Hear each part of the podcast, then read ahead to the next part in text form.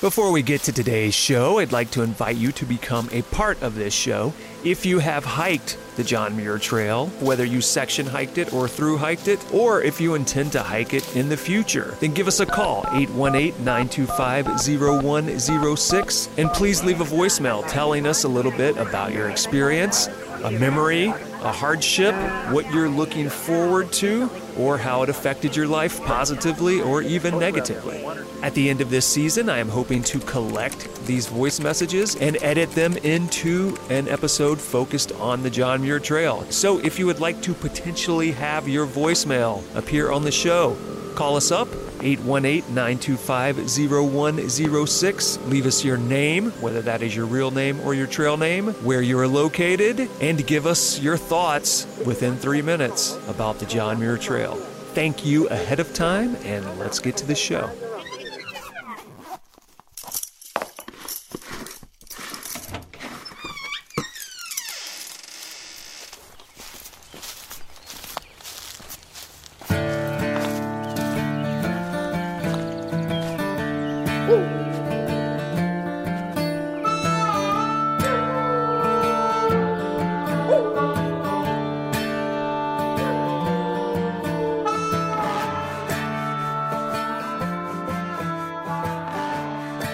Everybody, welcome to episode 89 of the Go Get Outside podcast. This is your host, Jason Milligan.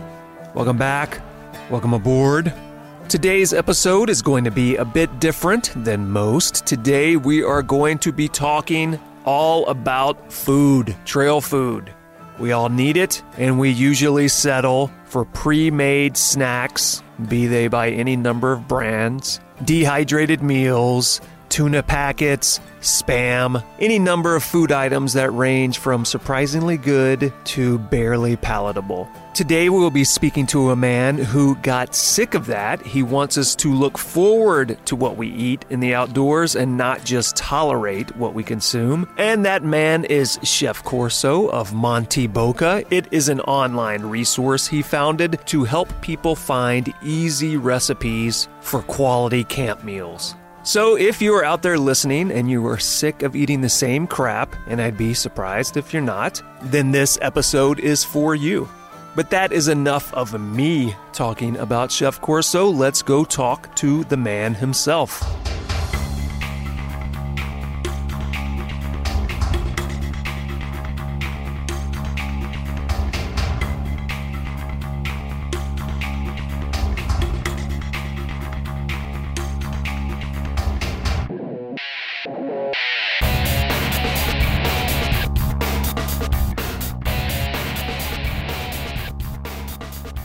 My name is Chef Corso, and I'm a head chef and founder of MONTyBOCA. My goal is for you to get excited about your camp meals and not dread them, and I'm here to guide you through the process. Yeah, so explain to everybody what MONTyBOCA is. So, MONTyBOCA is a, a community I started around recipe creation for eating really well outside, really focusing on fresh ingredients and easy packing. I'm not a huge fan of sitting at your dehydrator for days using prepackaged meals. I want you to go to the store, pack up fresh ingredients, put them in a stuff sack, put them in your bag, and be able to cook up something really, really amazing in 10 to 20 minutes when you're at your destination because that meal is going to taste so good when you're there. Doesn't matter what you're eating, but imagine if it can taste even better than, than a packaged meal. So, choosing to put a lot of focus on the outdoor community for someone who is a chef is kind of an interesting decision. Clearly, you must have some sort of outdoor past of your own. So, let's talk about that a bit. Let's talk about where you grew up, how you grew up, and kind of what brought you this direction to ultimately decide hey, there's a lot of crappy food to eat outside. We should eat better. Yeah, so I'm from the Pacific Northwest. Uh, I grew up in Port Angeles, Washington, at the base of uh, the Olympic National Park. But the funny thing is, is uh, my family uh, we didn't really go outside all that often, as far as anything epic or, or big. We did some small day hikes to some waterfalls. We did a few car camping things. But my experience outside when I was a kid was was just a lot of sports. I, I played all of them. I was running around outside, and it took me a bit to really understand what was was out there. I took a few of my uh, high school friends to be like, "Hey, you want to go on a trip?" And I was like, "Sure," but I don't know what to do. Like like most new new folks, I was really worried about everything, like what what to pack, what kind of clothes, what are we going to eat, and they were able to to take care of a lot of that for me. And we went out to the Ozette Loop on the Olympic Peninsula, and just for a one or two night trip, and that was my first introduction to to being outside, seeing something different than a picnic or a park, and that got me really excited for what could be out there. It still took me a little bit after that to to really really delve into longer trips or going on longer treks with folks. I'm an equal opportunity outdoorsman where I kind of like a little bit of it all. Uh, I love getting on my road bike and just going around town. I currently live in Seattle, Washington, so it's it's it's great to to tool around town. It's a beautiful city to to bike in And also ski, snowshoe, cross country ski, backpack, kayak, all that kind of stuff. It, it kind of took me a little bit to figure out what I really, really liked. But for me, backpacking is is where I find the most gratification and the most fun. I think for, for every backpacker, that first 20 minutes of your of your trip, you're like you put your, your life on your back for a little bit, and your your back your back hurts, and you you get reacquainted with uh, with with your pack. We wonder like what what are we doing? Why am I doing this? because it, because it's heavy. There's that It- moment too, right? There's a moment where you put the pack on and you're like, "How in the hell am I going? There's no way I'm going to be able to do this." And then Yeah. a day later, you're just used to it. Yeah, and so I think it's not, uh, unfair for all of us to say like, oh, we just go do it and we love it, we love every second of it. But there is that first few minutes where you're like, am I really doing this? Am I really going out here for multiple days? And then 30 minutes in, you're fine, your body's adjusted to it, and you're you're on your way, and it, it's a nice experience. As I started going outside more, I realized that the package meals were were not that great. They definitely do the job. They're really lightweight, but for me, they really don't make my belly feel very good. They do fill it up, but it's it's pretty high in salt and uh, a lot of preservatives, and it's not the best food. So as a chef, I kind of took it as a challenge to be, hey, can we eat really well outside, given the challenges of weight, perishability, number of ingredients, and overall time to be able to make something really, really good. There was one specific trip that I went on with uh, some friends to the Enchantments, Washington. So we were lucky enough to get a, a permit a few years ago. I planned the whole meal, all of our meals, for three nights. Again, I took it as a challenge. Like, can we take fresh ingredients outside and can we make these meals for multiple people, not just one, outside and have them be good? And the first few recipes was a tom yum noodle bowl, a pasta recipe with a fresh tomato sauce with some zucchini and some some dried salami and a few other things. And it was really really exciting because these were really really easy. They fed everybody. They really fueled what we had already done that day, and it really fueled us the next day. It turned into be a whole nother experience because we go outside to be outside. We go outside to be with our friends and our family, but we're kind of taking out the last piece, which is food. In all of the other parts of our life, we are wondering what we're eating for dinner. What, what are we eating at our barbecue? And for backpacking, I think a lot of folks are just sort of taking what they can they can get as far as the package meals, or they pride themselves on being a dirt bagger and like I am just eating jerky for four days. And if you want to do that still for four or five days in a row, like you can do that. But I'm here to tell you that there's some really great stuff out there that is really not that hard to do, and anybody can do that. Sometimes it really is what food can I tolerate for like two or three days and not what do I want to eat, but what will I just tolerate? What can I force myself to eat that will sustain me until the end? That is definitely how it feels sometimes. Yeah, and I, I, I understand that feeling because you are out there, and sometimes it is challenging to plan for your trip, and sometimes the, the, the bars and the jerky are just the easy things to pack in your bag, and you're excited for that big cheeseburger or the nacho plate when you're done. I don't want you to have to tolerate what you're eating. I want you to get excited about it, and I want that jambalaya or the wonton noodle bowl to be able to complement that peak that you just bagged. Yeah, so what are some of the approaches you take? Because part of the reason people tolerate not so delicious food or just eat, you know, constant gorp or nuts or whatever is because it's easier to take. They don't have to worry about it spoiling. They don't have to cook it necessarily. So, what are some of the approaches you take to kind of solve some of these problems for people? Yeah, so I first start with number of ingredients. So all recipes that we have on online currently are 10 ingredients or less. And I include salt, seasonings, and water in that ingredient because sometimes you do have to pack in your water. If you're in a low water situation. So that's where I start.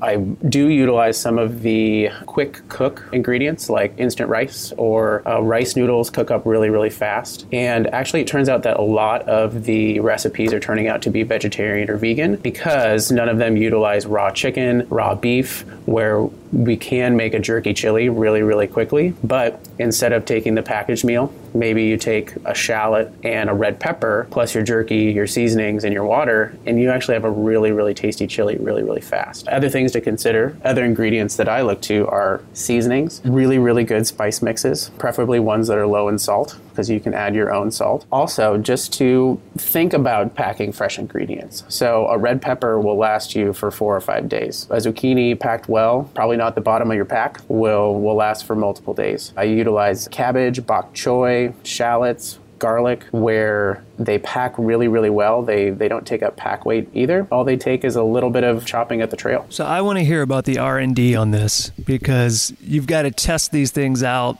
personally or have other people help you out in the backcountry or just on trail or somewhere, you know, away from a store. So there have to be times where you tried something and it worked great. And I imagine there have been a couple failures where you realize, okay, yeah, this recipe isn't going to work after all in these conditions. We've had a lot of success with the recipes that we've been testing. And I say we because the MONTyBOCA is a community. We have a community of recipe testers around the world that are taking the recipes that I'm creating we're sending them off. We're having people test them on their on their trips and providing feedback, and then we upload them to the community recipe bank for everyone to enjoy. So it's not just myself doing all this work. It's us together. It's been really, really fun to be able to share that with folks because they're part of the process. A few that, that haven't quite worked is I'm still trying to figure out the best way to mimic baking. And there's a lot of doughs and batters out there. You can do some steaming through some of those for some muffins or a, a, a Johnny cake kind of thing. But I'm really trying to figure out how to get that toasty, roasty flavor, baked flavor into some of those baked goods. Try to do a scone bowl um, one day where I just made the batter and then kind of fried it up in some in some fat and it definitely filled my belly and i made a, a, fresh apple compote to go with it but it wasn't really that satisfying. And uh, it's one that i definitely need to work on some more. A lot of the recipes are focused on sauteing using the uh, noodles rice quick cook potatoes those type of things. So most of these are working out to be pretty easy to execute and pretty tasty. So if somebody's listening and they're thinking okay i'm willing to give this a try and you know they're not used to trail cooking at all but maybe they're used to taking a mountain house or something else and boiling some water, and that's kind of the extent of what they do. Yeah, what, what's a recipe that you would recommend to them, like to try out? Because maybe some people are listening and they're like, yeah, this sounds great, but there's no way this is actually going to work in practice. So, what would you recommend to them to prove that they can do this themselves? Well, if they're used to boiling water and they have a, a, a camp stove, uh, we also have a whole bunch of recipes that are no burner where um, if you're just going out for a day hike or an urban hike and you just want to make something tasty but uh, don't have a burner, or maybe um, you only have so much so much fuel or you ran out of fuel. You, you can still eat well with, with no gas. But um, I would suggest starting with a soup. If you're used to boiling water, you can saute a few things, add some water, and, and boil it up. We've got uh, a tom yum noodle bowl, a sweet and spicy Asian noodles with uh, sesame snap peas. I would also uh, suggest uh, something with uh, instant rice. So, mango fried rice is a really, really good option cooks up in probably around 10 minutes. And uh, all you need is your, your instant rice, uh, a mango, soy sauce, and some, some other Asian ingredients. And uh, you've got something really tasty really fast. Yeah. What are some of the changes you've noticed personally and in other people have started to kind of bring fresh ingredients out on the trail and try these recipes? People are opening their minds to, to, to packing a green onion, uh, packing a bell pepper, packing a zucchini. Some people have never thought about doing that because they thought it would go bad. One secret ingredient that I can give everybody that's listening right now is uh, to, to, to, be able to pack, even if you are uh, going to stick with your, your mountain house or your, your package meal, is acid. So pack a lime, pack a lemon, pack a little vial of apple cider vinegar, rice vinegar, because that acid will, will help freshen up your meal and give you that nice, nice little kick a lot of meals are missing. Yeah, so one of the things I mentioned to you right before we started this is that I'm going to be doing the John Muir Trail, so I'll be hiking for three or four weeks resupplying roughly every seven days. What are some tips you could give me on ways I can try to incorporate some fresh ingredients and things into my hike that doesn't add too much weight and that I don't have to worry about spoilage? That's a good question. I'm um, planning for my own trip right now, doing a solo trip through the Olympic National Park next week, really thinking about how to utilize ingredients for multiple days. It's only me carrying things. So the, the great part about going with two to four people is you can share the load. But if it's just one person, the, the ingredients and recipes that I'm really liking right now is uh, polenta or cornmeal uh, or quick cook grits. That's really, really light, really, really filling. And you can easily add some cheese, add some pre cooked bacon, add some powdered eggs. Got a great recipe for a cheesy bacon uh, polenta with, with eggs online. Rice noodles, ramen noodles are really great option as far as adding some fresh ingredients to, to those things is baby bok choy. I'll use zucchini as another example because that's not too heavy. Pack your spice mixes because those will jazz up just about anything. I've actually been utilizing a lot of field roast meats and uh, Boca burgers where there's some really good protein in there and some really good flavor for, for example, a, a chorizo breakfast burrito. So you have toasted tortillas, you have your, your dried beans that you're already utilizing, and you have a, a couple sticks of, of uh, field roast chorizo, plus some cheese and uh, an avocado, and you've got an amazing breakfast or snack. Yeah, so you had mentioned you probably want to get into some conversations about your culinary past, and I think this would be a good time to transition to that. And let's talk a bit about how you've got interested in food and then your pathway to becoming a chef, which then ultimately would lead back to where you are now. I've been around food my, my whole life. My family was very, very focused on food on both sides of the family, and I uh, learned early on that if I kind of needed to be part of it, I needed to be in the kitchen. So I would just pal around with my with my mom and dad, with my grandparents. We just cooked, and we didn't cook anything fancy. We were meat potatoes kind of family. Friends would come over, and we cook some some salmon or some steak, but it wasn't anything fancy by any means. But I started to really, really like food. I liked eating, and I liked the community family aspect of it, where there was always something going on. It, it, took me a bit to to realize where that would go, but initially it was just it was just cooking and sharing. I kind of feel sad when some families don't cook dinner together and don't sit down together because that was a really big part of my life and uh, a really consistent part of my life where even if we were all busy, we always sat down and ate together, even if it was for, for a half hour.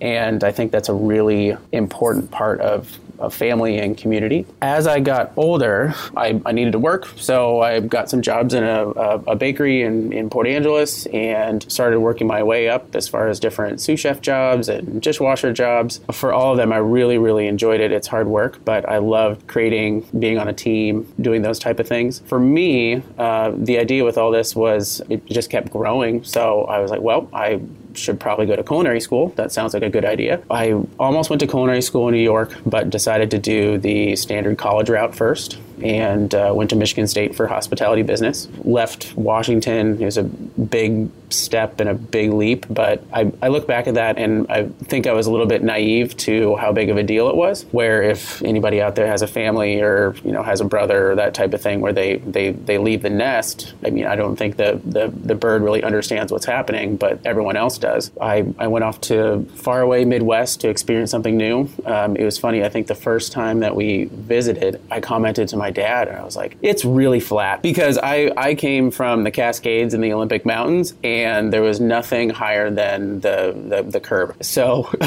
it was just a, a, a, different realization to some different, uh, different areas, but beautiful area. Had a great time, learned a whole lot about how to run businesses, how to be hospitable, and, and how to do it with uh, a lot of genuine practices. And after I was done there, I still had a passion for food. Realized now is probably the time for, for culinary school. I applied again and uh, got in, and eventually went to Napa Valley, California, and did a full full training down there. But the the great part about that, in retrospect, was that I wasn't starting school for another six months. I was working for a little bit, but I packed my chef knife and I packed my chef coat in my, my backpack and I went to Europe. So I, I went to a couple culinary schools in Europe and I think a lot of people do your you know Euro tour where you uh, get your Eurail pass and you put put your stuff in your bag for two three months and you travel around to all the cities you can. So I kind of did my own version of that, which I just went and I, I ate and I cooked and I and I learned.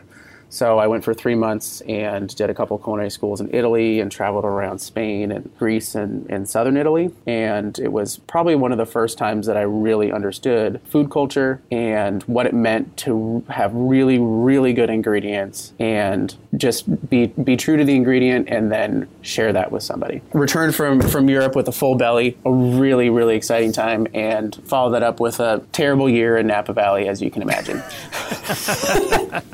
it was a we, we worked really hard. We learned a lot, but I, I, I lived in the middle of Napa Valley in Sutter Homes Vineyards, and we cooked dinner every day for um, our our class plus some um, other classes. It was absolutely fantastic. We learned so much from the great chefs there and the great experience, but it was eating amazing food every night. Yeah, so one thing I, I, think tends to happen to people as soon as they chase after any kind of career or any sort of passion is they start to realize how what they picture in their head is one thing and then the reality is a totally different thing. The culinary arts are something that definitely the average person has an inaccurate picture of. So once you got into that realm and once you started studying to become a chef, what are some of those things that you realized, oh, this is very different than what I expected? What what expectations did you have, and then what was the reality from those expectations? Well, the expectations I think going into culinary school was, I mean, I already had some experience in, experiences in kitchens, but um, I was really excited to learn, excited to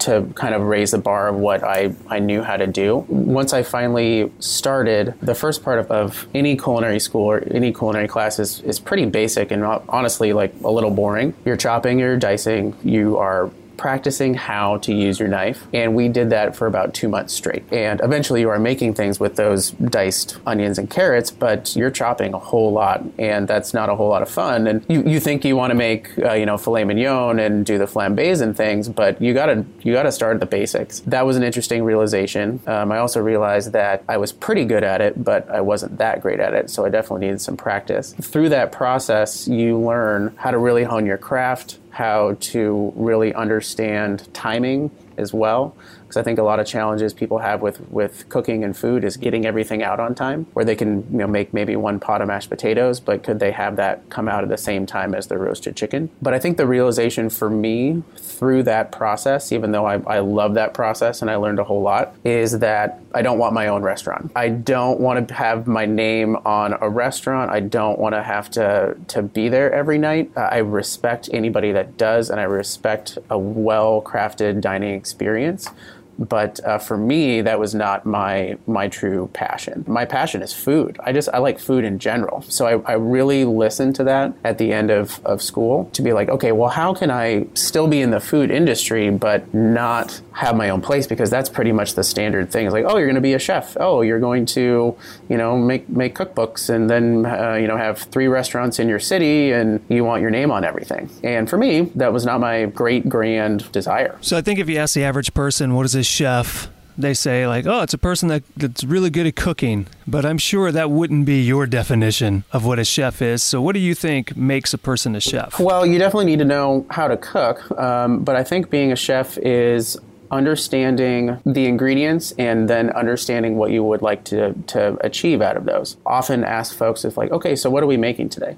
I'm like, what do you want? Like, what, what, what do you want to eat today? Do you want toast? Uh, do you want this braised dish? Do you want a soup or do you want a fresh salad? And then you backtrack and you understand how to get there. So I think it's really understanding that whole process, starting at the ingredients, to be able to achieve what you'd like to eat. There's a, another layer of being a, a, a chef if you are in a kind of a business setting, which is understanding how to manage your team, understanding how to manage ordering, supply chain, waste, scheduling. That's the, the, the very unglamorous part about being a, a, chef or working in a restaurant is it turns into a lot of planning and a lot of scheduling and a lot of communication, a lot of leadership, uh, where it's not just making a beautiful piece of, of halibut um, on a plate with a couple little garnishes. There's a lot involved into creating that experience. No, I like that you point that out because I do think that's something that's often overlooked. Is that a quality chef really is also like a leader and a manager. It's not just a person that that's making sure that these ingredients are turned into something people want to eat, but it's also the person that makes that environment for other people to help make that possible. I think that's a really great point. I've always said that specifically restaurants is you need a great team to be able to, to execute it. And you need a great team to continue to execute it because it's not just one night, it's multiple nights in a row. And if you have multiple shifts or multiple times a day for breakfast, lunch, or dinner, there's a lot of work involved. And you need your kitchen team, you need your service team, and it takes a village to be able to pull all that off. So now it's time for a philosophical conversation. So, why is food so important, and why is quality, good, tasty food so important just to people, to society? Man, that's a big question. Yeah. If you want to go back to cavemen sitting around a campfire, we can start there as well. Yeah, there's a that's a big big question, and it's it's got to. I mean, I don't have the full answer here, but um, it's got to go back to to being primal, and we need sustenance to be able to survive. And somewhere along the line, we figured out that this grass tasted better than this fern, and so we gravitated towards that. There's a lot of writings and research about when we figured out how to use fire and how that changed us as people for both sustenance, uh, where we could eat more things. We could break down the, the starches in potatoes. We could uh, break down some of the fibers and protein. But it also, I can only imagine what they were thinking when they finally were able to sear a piece of meat because that flavor that's generated uh, when you are able to sear or roast something is so different and so satisfying for our taste buds than what they probably had previously. There's another part of, of that whole story where that when we finally figured out how to use fire, that also changed a little bit of our relationships with the tribe and the relationships with males and females of who did what and who was able to help in partnerships. And it is really interesting because it, it, it, shifted the way that some of our, our, our tribes and some of the hunter gatherers did things. They, they started up tasks. You had mentioned like this community aspect, and, and I think probably everyone listening will have these same memories that you and I both have, which is of family members like really taking the time to, to cook something that they were really looking forward to everyone enjoying. We need sustenance, but we don't necessarily need food to be delicious or to take it to these further types of dishes. We really could just eat the simplest of things, but as a society, we've we've moved past that and we've realized we can get something more from it than just sustenance. Absolutely. I mean, we don't need to to care if there's mayo or mustard on our cheeseburger because it's it's all going to do the same thing. We've evolved into a, a spot, I think, in the developed world where flavor and texture and all of those things are so important, and we're also in such a great spot. If you're listening now and you're in a major metropolitan area, but you have multiple different styles of food at your sometimes just click or, or, or tap on your phone to be able to deliver to you. In previous generations, you know, maybe there was only the American style food and the regional food and maybe a Chinese restaurant or maybe a pizza place. But now we have so much like delicious choice out there for what to eat for dinner tonight. It's amazing. And that's part of the, the, the challenge when you're out on the trail as well, which is, okay, well, I don't want to eat chili every night okay, well, how can I change it up to keep my palate interested. I mean, when people get together for barbecues or any sort of event, usually food is very much a big part of that. And the quality of that food definitely changes the atmosphere. If people are having something they really enjoy, suddenly that becomes a topic of conversation. Everyone gets in a better mood. And you've tried to introduce that into the outdoors by bringing, you know, quality ingredients and quality recipes out on backpacking trips, hiking trips.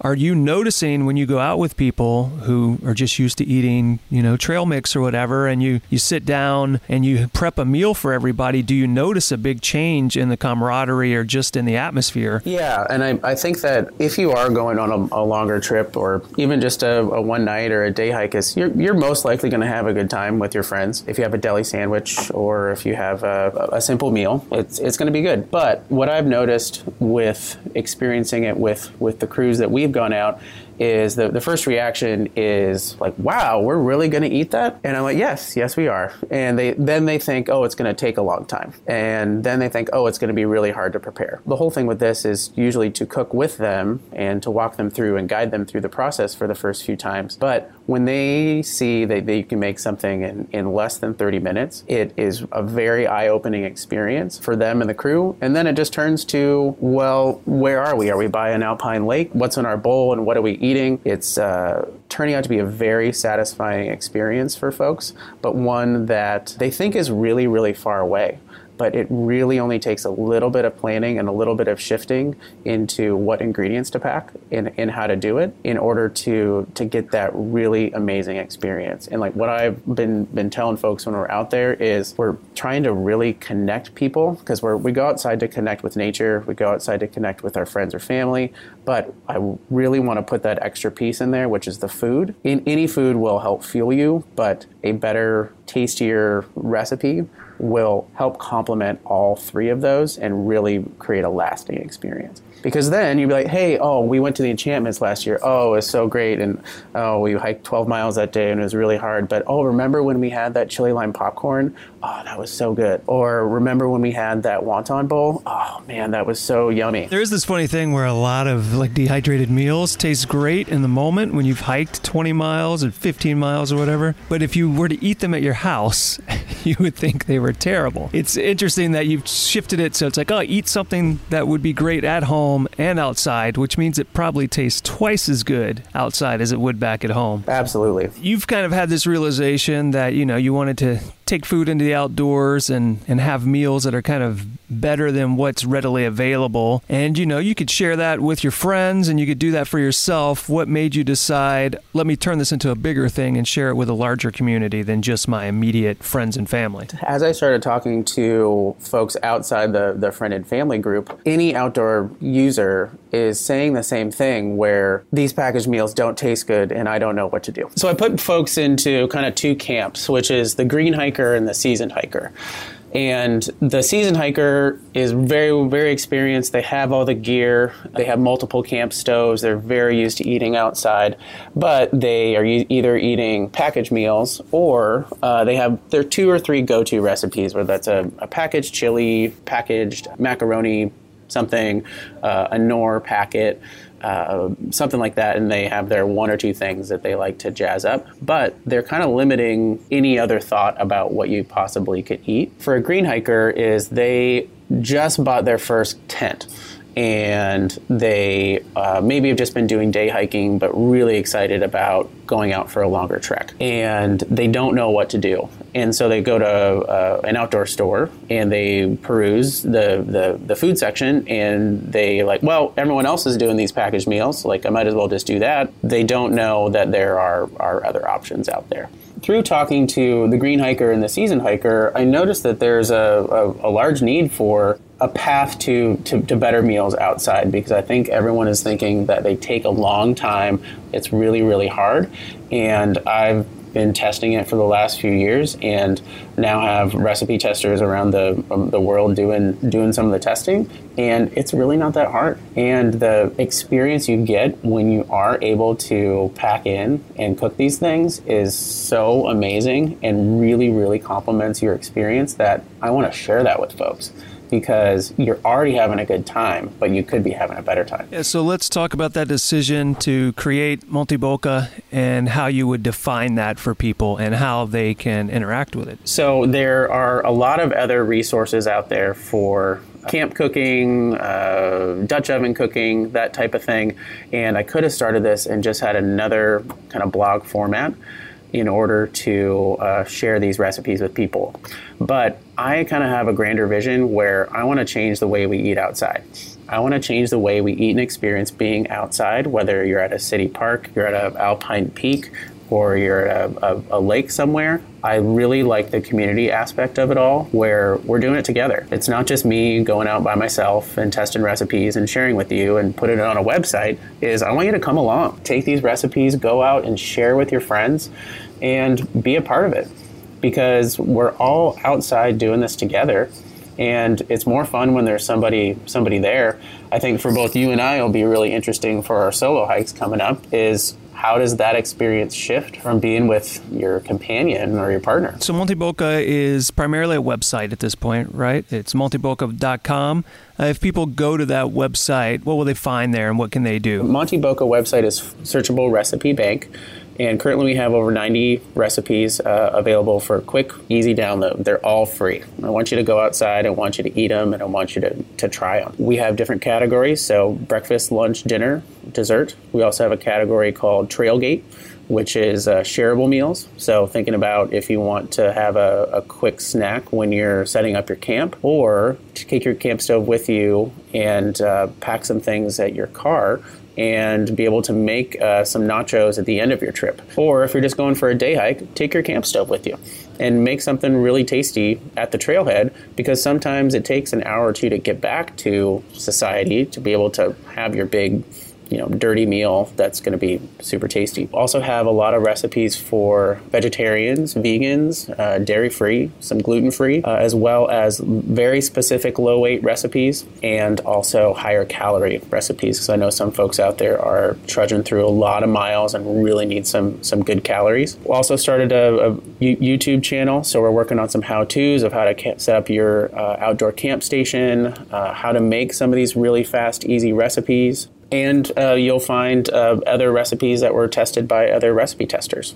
Uh, so seeing their photos and seeing their trips. Yeah, how would someone become a recipe tester for you, or can anyone just test a recipe and then send you feedback? You're more than welcome to share feedback on any of the recipes that are currently uh, up. But the recipe tester program is specifically for new recipes, so the recipe bank can grow. It's just a quick, easy questionnaire online because I want to know a little bit about you, where where you are, what kind of uh, dietary restrictions you have, and then I can send a recipe off to you and you can get out there and test it. So let's tell people about the name. Why did you choose that name, and what does that mean? That name mean for the community a, as a whole? So MONTyBOCA's uh, is a mashup of uh, a couple things that I've just kind of said when I go outside over the last few years. So I would just kind of say, "Hey, we're going in the Montaña this weekend." Mont is short for mountain and uh, Boca is uh, Spanish for mouth. So I kind of did a mashup of mountain and mouth. And what would you like to see from MONTyBOCA in the future? Where would you like to see this grow, and where would you like this to go? You know, in the years ahead, ten years from now. Ten years from now, I would love for everyone to have uh, at least one or two recipes that they're comfortable eating outside and to really elevate their meals and elevate their experience through food. I would love for people to have a camp stove that they use more than just camping for going on a picnic, uh, using that for a quick fondue at the park, to be able to really cook anywhere. If you have a camp stove, or even if you don't, but you can cook amazing meals anywhere. One of the things you mentioned earlier when we were talking about your culinary career is you were saying how you kind of came to the realization that you you did not want to become a chef that then opens and manages restaurants, but you've started a website where it's almost like instead of a restaurant, you've decided to take all of that to the outdoors, and it's as if the outdoors at large has become like your restaurant chain in a sense. Is is that where you see yourself going as you want to become known as like the outdoor chef? If Chef Corso can be in top of mind for, for, for being the, the outdoor chef, that would be amazing. But I think the, the thing with hospitality and I think with, with cooking is for the, the, the chefs and the people who really like it, it's about sharing and it's about connecting. I've always connected two people through food.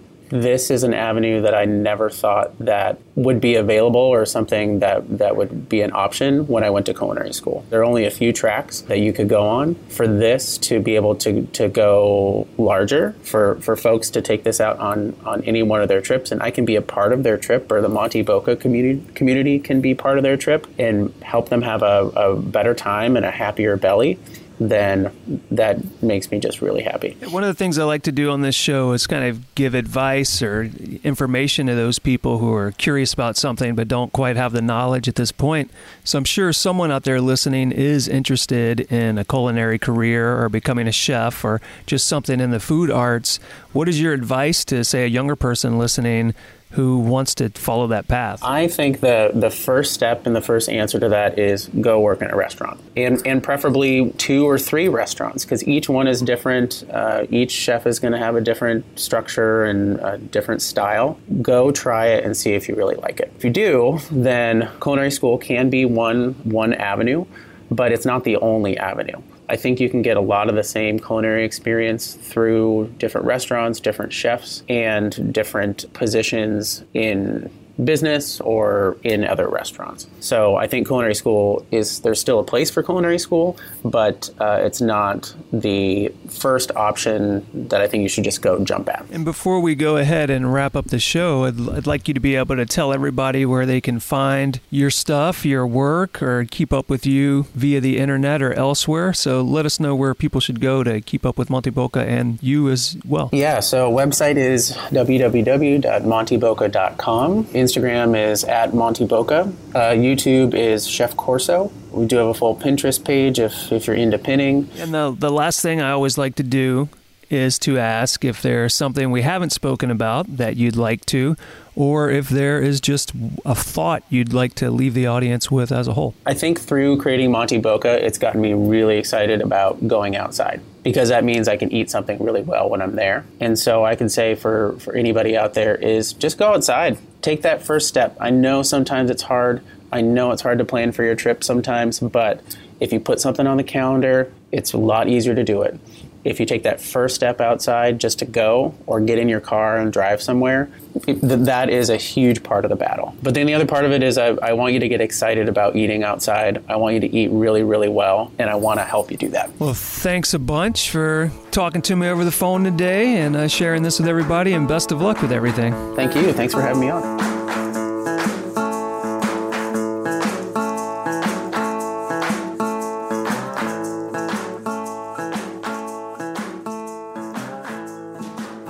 And since it has been several months since we initially spoke, there are a number of updates at MONTyBOCA. And for the first time in a long time, here to read Chef Corso's update in his own words is Erica. Since we last chatted, I've launched two new recipe categories Classics Elevated and Basics.